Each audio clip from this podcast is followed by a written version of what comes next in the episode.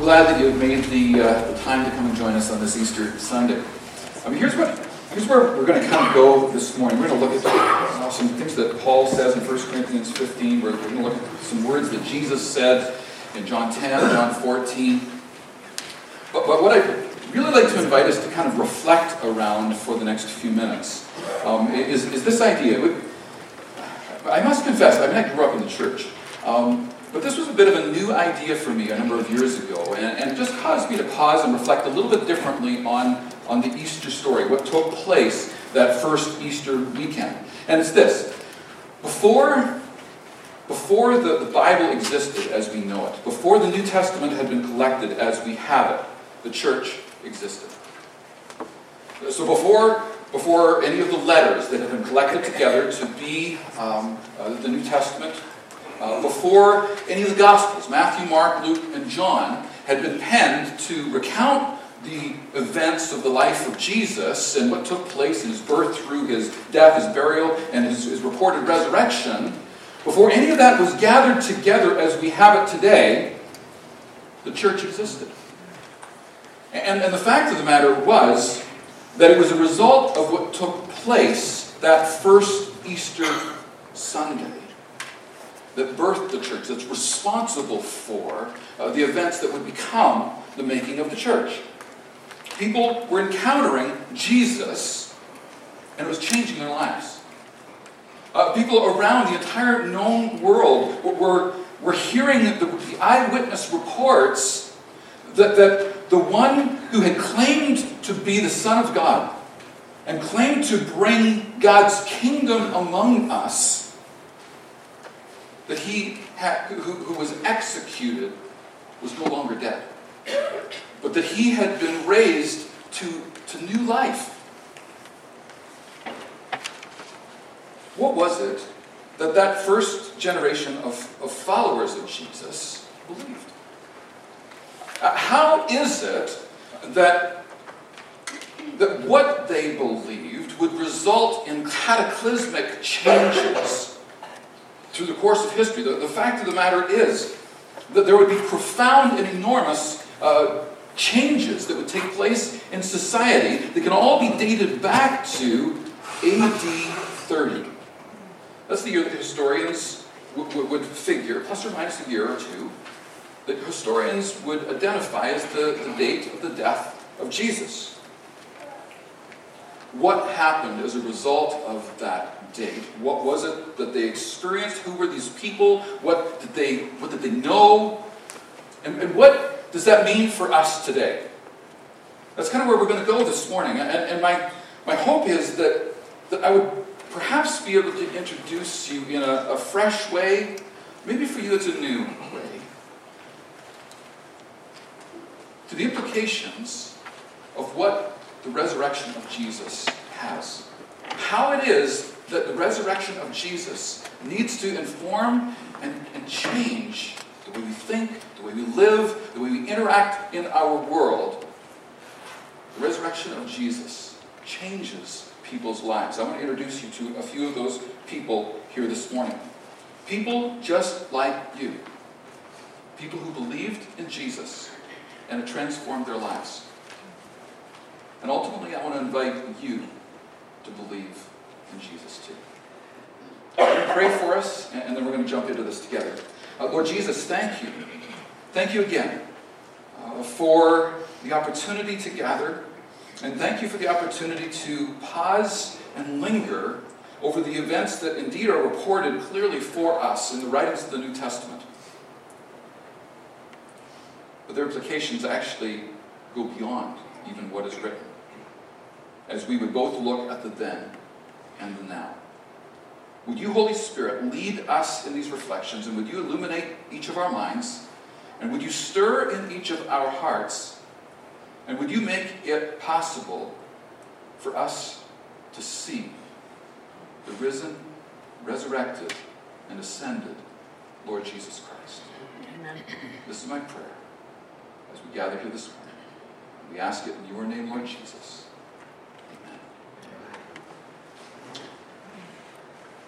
So, who were these people? I, am going to introduce you in a couple of moments to uh, a couple named Andronicus and Junia.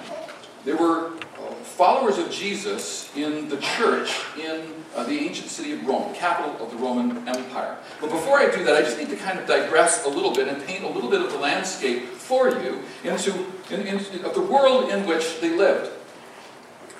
Something happened in AD 30 that's undeniable. Um, there's the before Christ and there's the after, uh, the, the Anno Domini, the, the year of our Lord, the, the, the, common era or the Christian era, as we would refer to it. Something happened that, that changed all of, all of history. It revolves around the work of Jesus. Um, historic figure cannot be denied that he existed historic figure uh, who, who came, who lived, who taught, who invited people to think about their relationship with God and, and promised that he would introduce them to a relationship with God, that he would restore them in relationship to God. His death, his burial, his resurrection, uh, these are the events that utterly marked history. This was an era of history when there were many wannabe messiahs. Uh, the, the Jewish scriptures spoke of a, an expectation of a prophet who would come, a Messiah who would come as God's deliverer, God's rescuer, God's Messiah. And he would, he would intervene in human history in such a way as to restore the brokenness of humanity. It was understood that, that he would draw humanity back into relationship with Father God, and that in restoring us in relationship with our Maker, that which is wrong in our world would actually be restored. The, Jewish people, as they looked at those Hebrew scriptures and, and attempted to understand them, came to be convinced that the Messiah, when he came, would be a military ruler. Uh, he would be one who would uh, establish God's kingdom, God's rule and reign through military might. But each one of these supposed messiahs who came uh, would gather a following, would attempt to, uh, to free Israel from the hand of their oppressors, and then they would die. They would be killed, and their followers would scatter, and they're lost to the pages of history for the most part. But when Jesus was executed, the opposite happened. Now, not at first.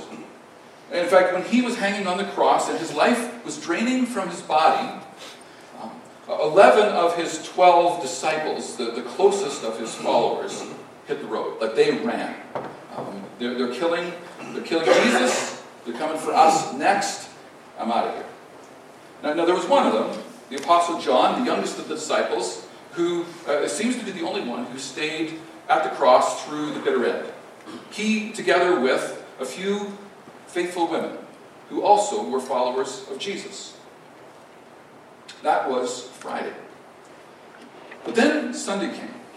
Sunday came and the rumors began. It started on the Sunday morning when uh, some women went to the grave, not knowing that Joseph of Arimathea and, and a buddy had, had taken care of uh, entombing Jesus' body, putting spices and herbs on the body. They came to do the same thing. But when they got there, they came back saying, The tomb is empty, his body is gone. What's more, an angel has visited with us and said, He's not here, he's risen, just as he said he would rise from the dead.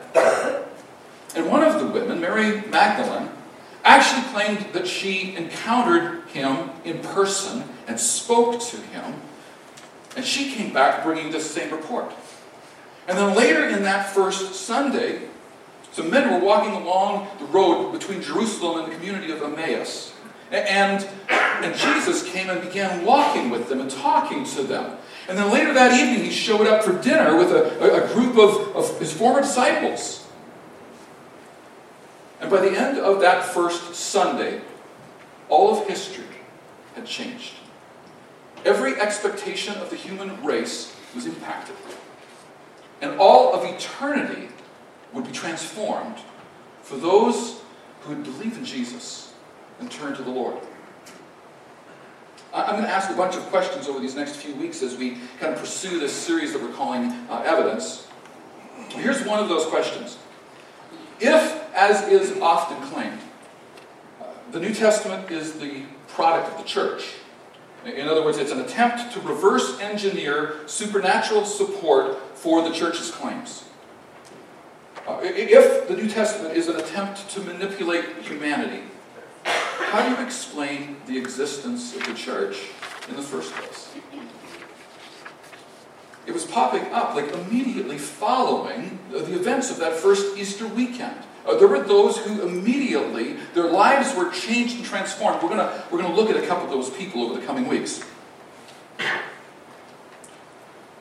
Popping up immediately after the death and the, the resurrection of Jesus this group of people who, initially referred to themselves as followers of the way, and they were, they were seen as being part of a Jewish sect, like it was something that was coming out of Judaism. Ultimately, eventually, they would, they refer to themselves as the church, the ecclesia, uh, the community, or the gathering. But to show you what I mean, I'm going to kind of lean on a, little bit of a historical timeline here uh, to try to make my point a little clearer. Uh, here is AD 30 and the events around that first Easter weekend. We know from various historical writers that Jesus died uh, about AD 30. If I were to kind of just step out of any biblical reference for a couple of moments and look to writers of history, people like Josephus, who, who wrote about the history around this period, this era, uh, Suetonius, a, a, Roman historian uh, who wrote about the Roman era, we, we, come to find out that here in AD 49, uh, so 19 years after the events of that first, um, uh, first Sunday, um, a bunch of Jewish people were kicked out of the city of Rome. Roman historian bringing this report. A bunch of Jews, they were kicked out. And, and, he says that the reason that they were kicked out was because it, they were, were causing such a disturbance within their synagogues that had arisen this conflict uh, over someone that he, he calls Christus, and we look back at the records and we say, this seems to be a reference to Jesus. And so 19 years after that first Resurrection Sunday, uh, there was a stir 3,500 kilometers away uh, from Jerusalem, where this whole thing started, in the, city, in the capital city of the Roman Empire, the greatest empire that history had ever known. And, and this stir was so significant that the politicians said, we just got to evict all of, all of the people that are involved in this. And so the Jews were all evicted. Um, they returned back to the city of Rome um, after um, Emperor Claudius's death, uh, AD 54. Um, ten years after that, uh, July 18th, AD 64, um, there, was the, there was a horrific fire in the city of Rome, and, and much of the city burned. Uh, Nero, then emperor, blamed it on the Christians. So, so here's the point that I'm making. So significant was Christian influence in the capital city of the greatest empire known in history to that point in time that when there were disruptions, Christians actually were at, at the center of the, of the, the hubbub. They were at the center of the furor that was there. Now remember, we're, we're we're, we're, attempting to try to get a picture of who these people were that in the, the years following the, the, the, first Easter weekend were those who were forming the churches because within a year of within a year of those first events, there were thousands of people who were following Jesus. Uh, by the time we get to the middle part of the first century, there were tens of thousands, by some estimations, easily hundreds of thousands of people who were following Jesus. And not just in Rome, 3,500 kilometers from Jerusalem, where the whole thing started, but all around the Mediterranean, in, in, in every major city and, and many minor communities, there were, there were those who were, had become followers of Jesus, uh, who were gathering together and forming churches in those communities. And, and all of that revolved around the work and the person of Jesus. And, and, and I'm going to point to the resurrection as the, the thing which ultimately was that which had convinced them. Now, let me come back to Andronicus and Junius. This is a, this is a couple, they're a Jewish couple who were followers of Jesus.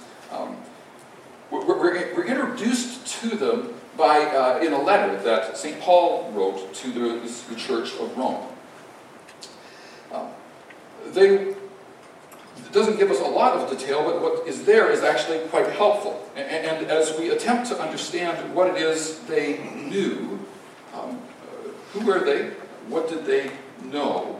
uh, we kind of asked two questions. Um, what did they believe? And how did they come to believe what they believed? Um, I'll throw a picture up here. This is a, a copy of, um, a little dark there, copy of uh, one of the oldest copies of St. Paul's letter to the Church of, of Rome. It, it, it, resides in the University of Michigan Library. We refer to it as, as part of the collection of uh, papyrus or P46. Um, and, and, this section is Romans chapter 16. It's, it's, just one of the leaflets that's part of the, the collection. It's written in ancient Greek. If you can't read that, I would understand. Um, it's dated to about 200 AD, so about 150 years after uh, its date being written. Um, so it's a copy of a copy, maybe of a copy, something like that. But as far as historical documents are concerned, it, it might as well come straight from the hand of the writer because it's so close to the original um, that it, it's considered to be one of the very reliable texts that, that points to the historicity of all that's, that's there. And, and right in verse 7, let me see if I can find it here, um, we see uh, the names of Andronicus, I don't think I've got the right spot there, uh, name of Andronicus and, um, and, and Junia. Um, they're somewhere in here. It, it's really hard to read these old texts because the, there's hardly any space between the words. Um, by and large, they're written in capital letters, and there's no punctuation. And so the scholars who work with this material really have to.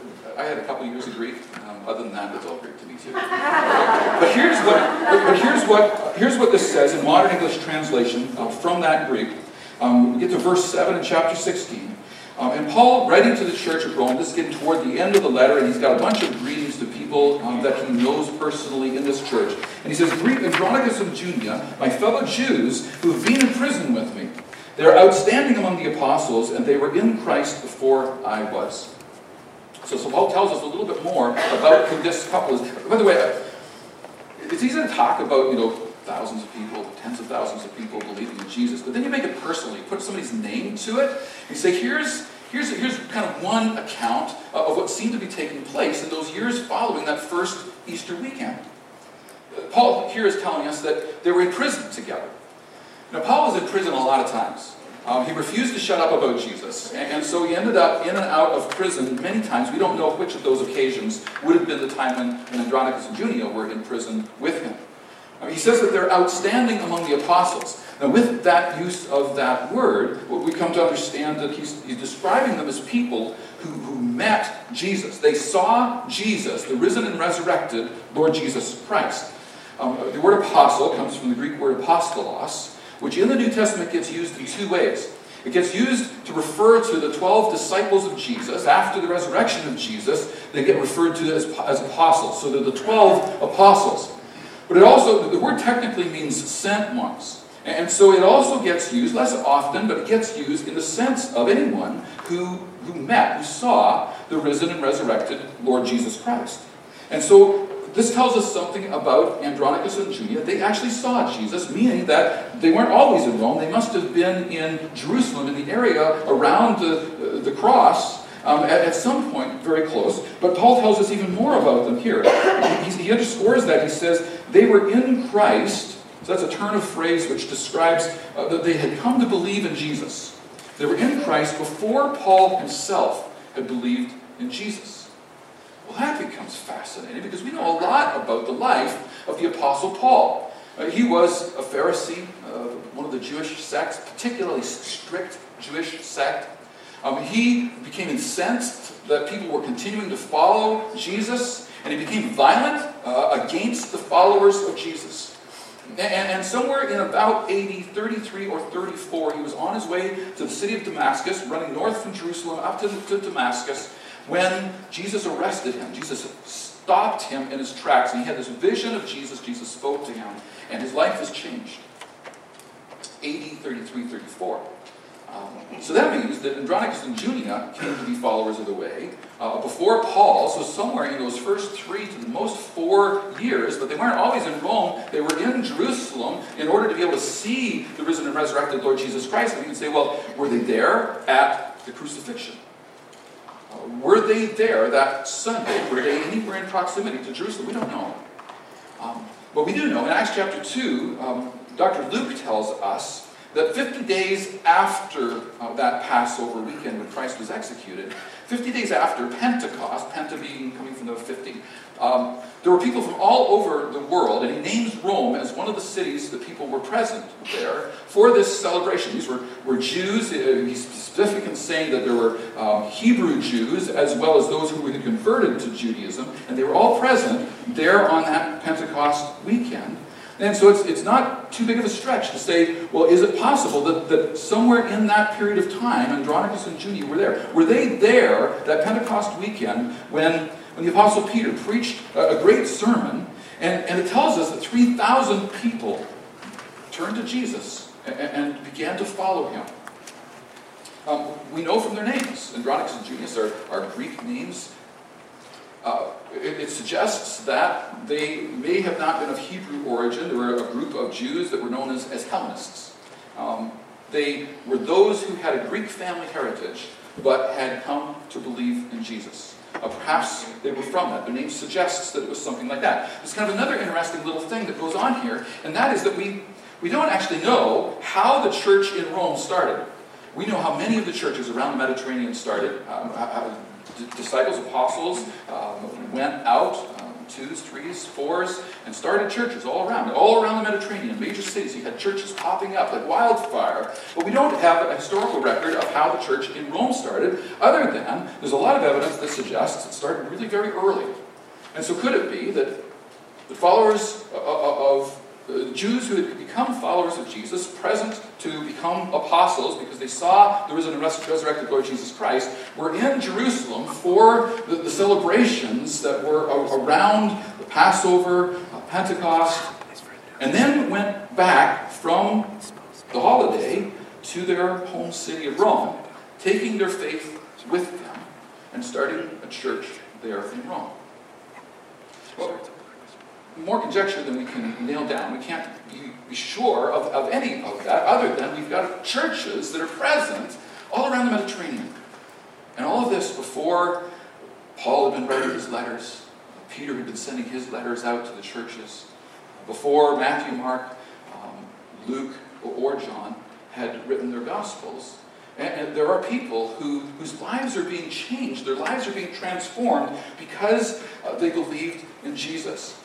And that just kind of inspires me, at least, to say, okay, well, what do, what do we know about what they believed? What was it that was, that was being understood? And we don't have to wonder very long about it, because in another letter that Paul wrote to the church that he helped start in the, the Roman city of Corinth, this is part of, uh, it's in present-day Turkey. First Corinthians is what we call it today, written, uh, written about AD 55. So 25 years after the events of that first, um, first Easter weekend. And, and in it, in chapter 15, uh, Paul uh, tells us what the early church believed.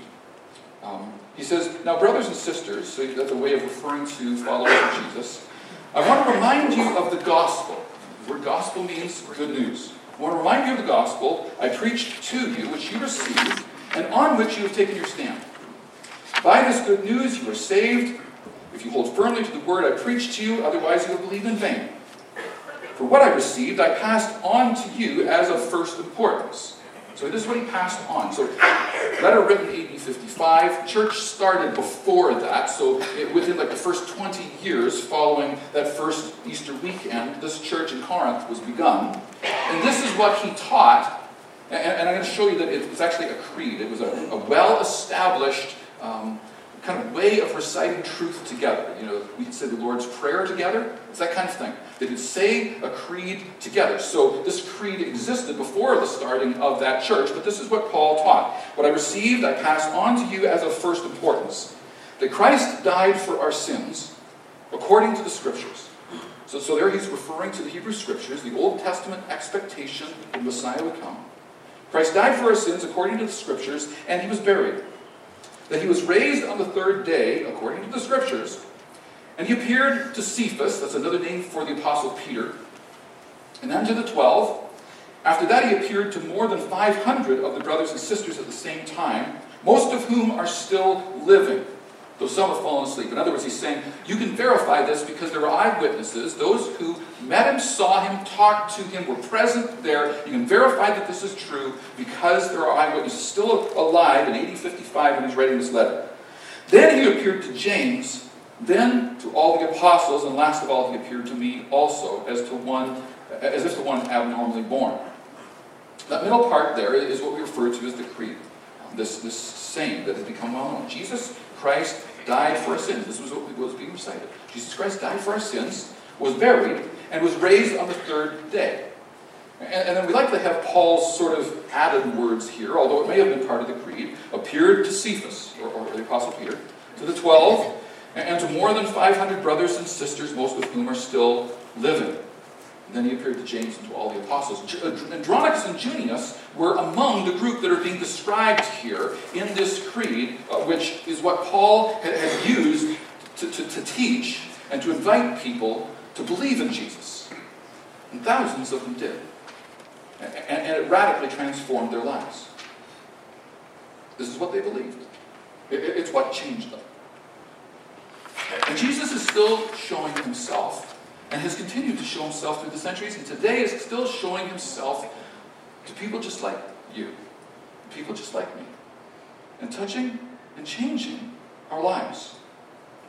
Um, many of you know them, but, but some of you will not. Um, I want to introduce you to another husband and wife team uh, that met Jesus and who's been changing their lives.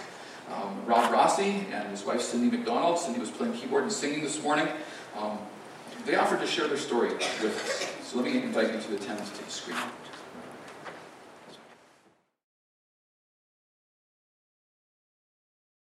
Um, you know, I accepted Christ as my Savior as a very small child. I was baptized um, probably when I was about nine or ten. And uh, everything was, we went to church on Sunday morning, Sunday night, and Wednesday night. and that was my life. Um, and then uh, I did go to Bible college things weren't great in my home life. Uh, my parents were struggling with their marriage, and um, my mother was struggling with her um, mental health, and I think so was I, and my sister, and thing, things were just really rocky. And I just ran away, just ran, and just went, I'm not having any of this. I got into a very toxic relationship.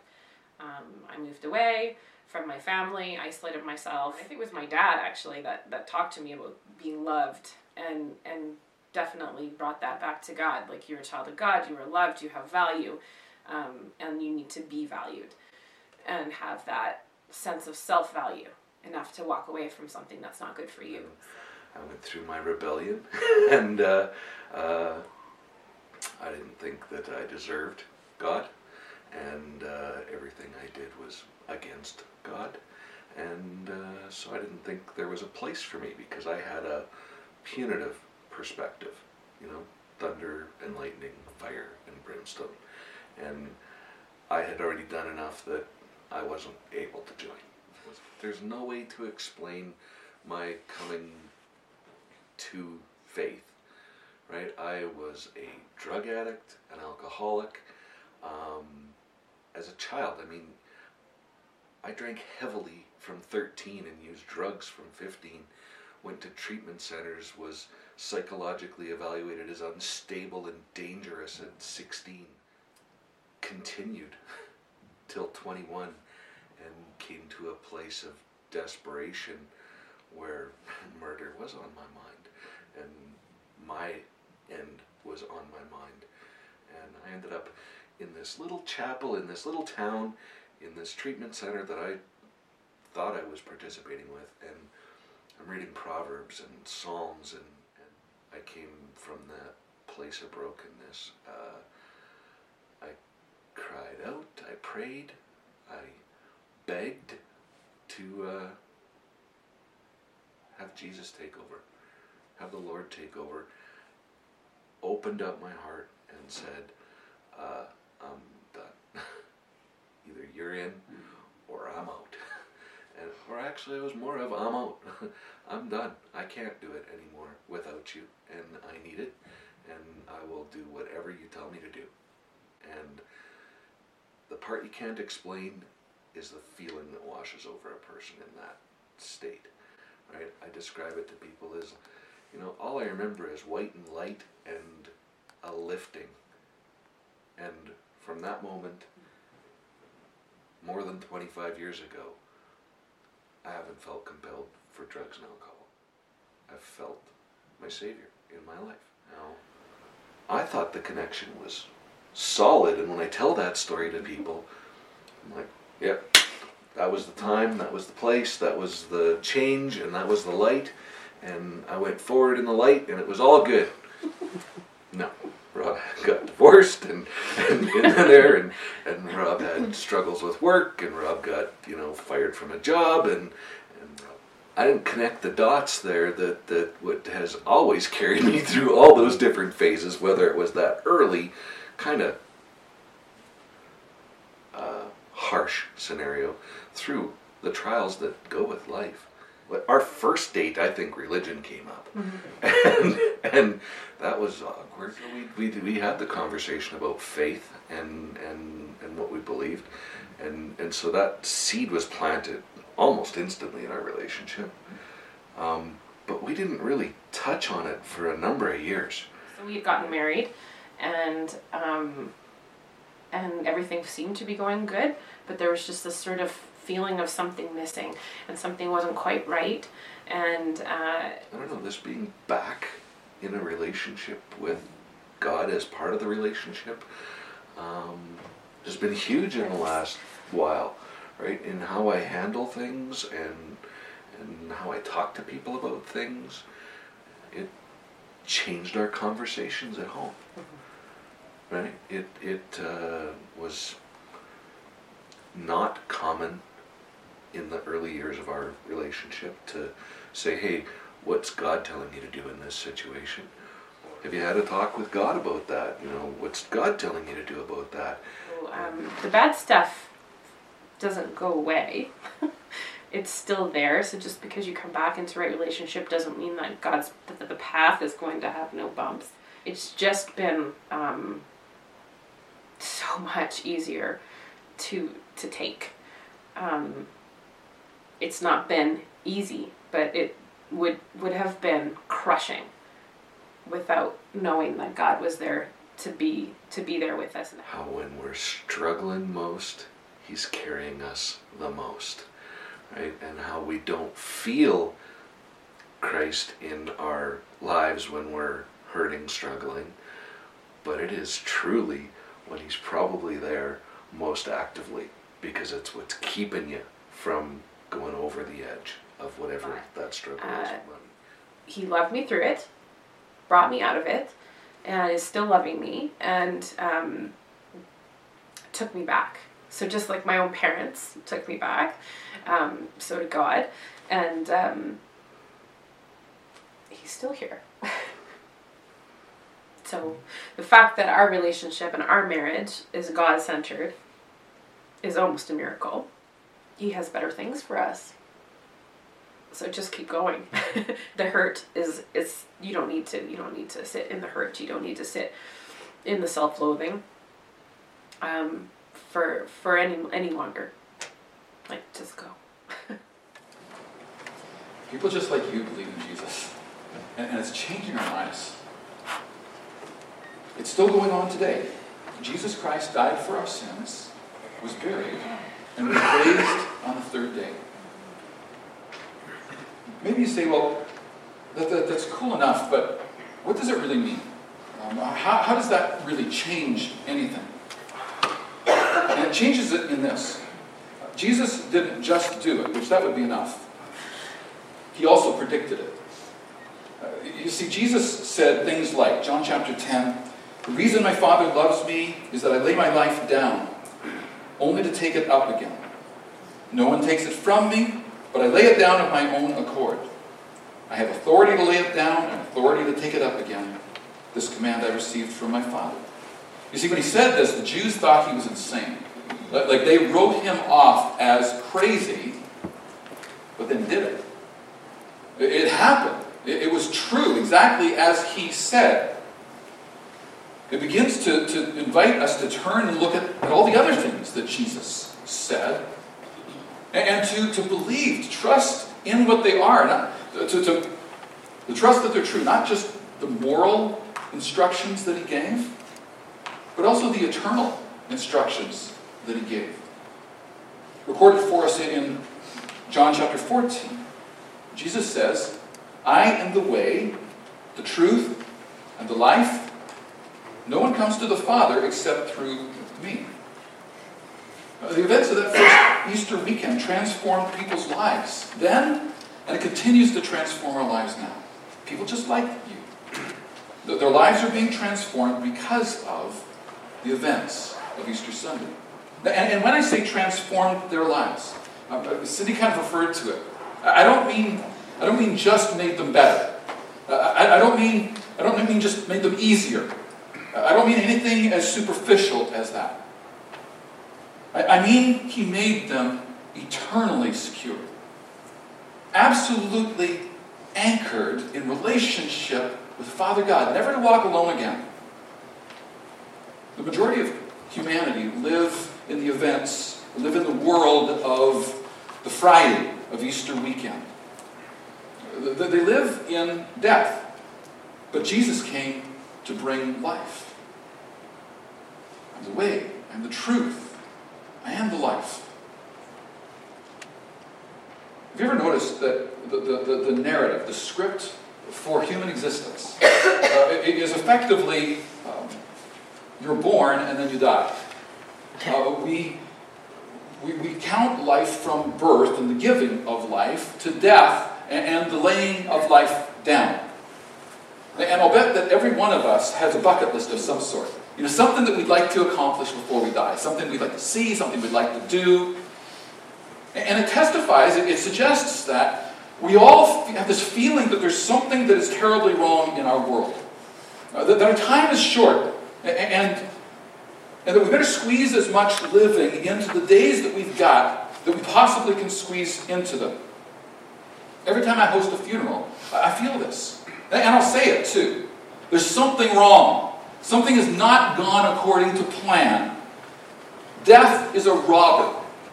Sin has stolen life from humanity. But that was Friday. And the scriptures tell us that Jesus became sin so that we might become the righteousness of God. It's an extraordinary exchange. That was Friday. That was what Jesus came to do. But then Sunday came. The debt of sin had been paid on Friday. The curse of sin had, had been removed for those who would, who would believe in Jesus and turn to the Lord. But it was Sunday that brought victory. It was Sunday when we realized what had taken place. When in the resurrection of Jesus it became visible, it became evident. Those who saw him knew that something utterly eternity transforming had taken place. If you're still living in Friday, and in the weight and the death and the decay of our world, Jesus wants you to step into Sunday. He invites you to step into Sunday with him where the curse has been reversed, where the death, where death becomes life, and where he flips the script. The, the script used to be life to death, so grab as much as you can. But for those who will trust in Jesus, we're moving through death to life. It's a far better story. It's a far better script to be involved in. Jesus invites you to believe in him and follow him today. The evidence of the resurrection of Jesus was all that they had, but it was enough. What more do you need? Jesus Christ died for our sins. He was buried, and on the third day, he rose from the dead. The, the resurrection of Jesus was the greatest moment in all of history. In fact, it's the greatest moment in all of eternity. And, the next will be made possible. Colin referenced it in his prayer early, earlier. The next will be made possible because of it, and that's your resurrection. That's when you and I, as followers of Jesus, join him in, eternal life. Let me invite you to stand with me. Invite Cindy and the worship team to come. Let me pray for us as we respond uh, in song in just a minute. But I want to pray for us. And If you bow your heads uh, with me, uh, we're going to seek the Lord together. Lord Jesus Christ, uh, would you come and convince us this morning? I ask that, that, Lord Jesus, that you would stir in, in each and every one of us this morning with an overwhelming and undeniable sense uh, that you are real. And that we need to respond to you. That we need to turn to you, believe in you, trust our lives into your hands, and be saved. Holy Spirit, we would ask this morning uh, that, that you you would come and show us Jesus. While our heads are bowed and our eyes are closed, let me just ask a simple question. Will you say yes to Jesus? It might be something like this Yes, Lord Jesus, I agree with you that my sin separates me from you. Yes, Jesus, I ask you to forgive my sin on account of your good work that Friday. Yes, Jesus, I am choosing to turn and begin to follow you starting today. I want to live in the hope of Resurrection Sunday. I'm asking you to help me to do so. Yes, Jesus, I am yours. And Jesus, now you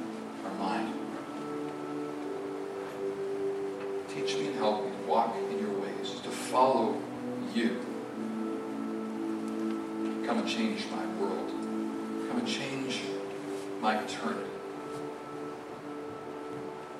I ask this, I pray this in strong and all powerful name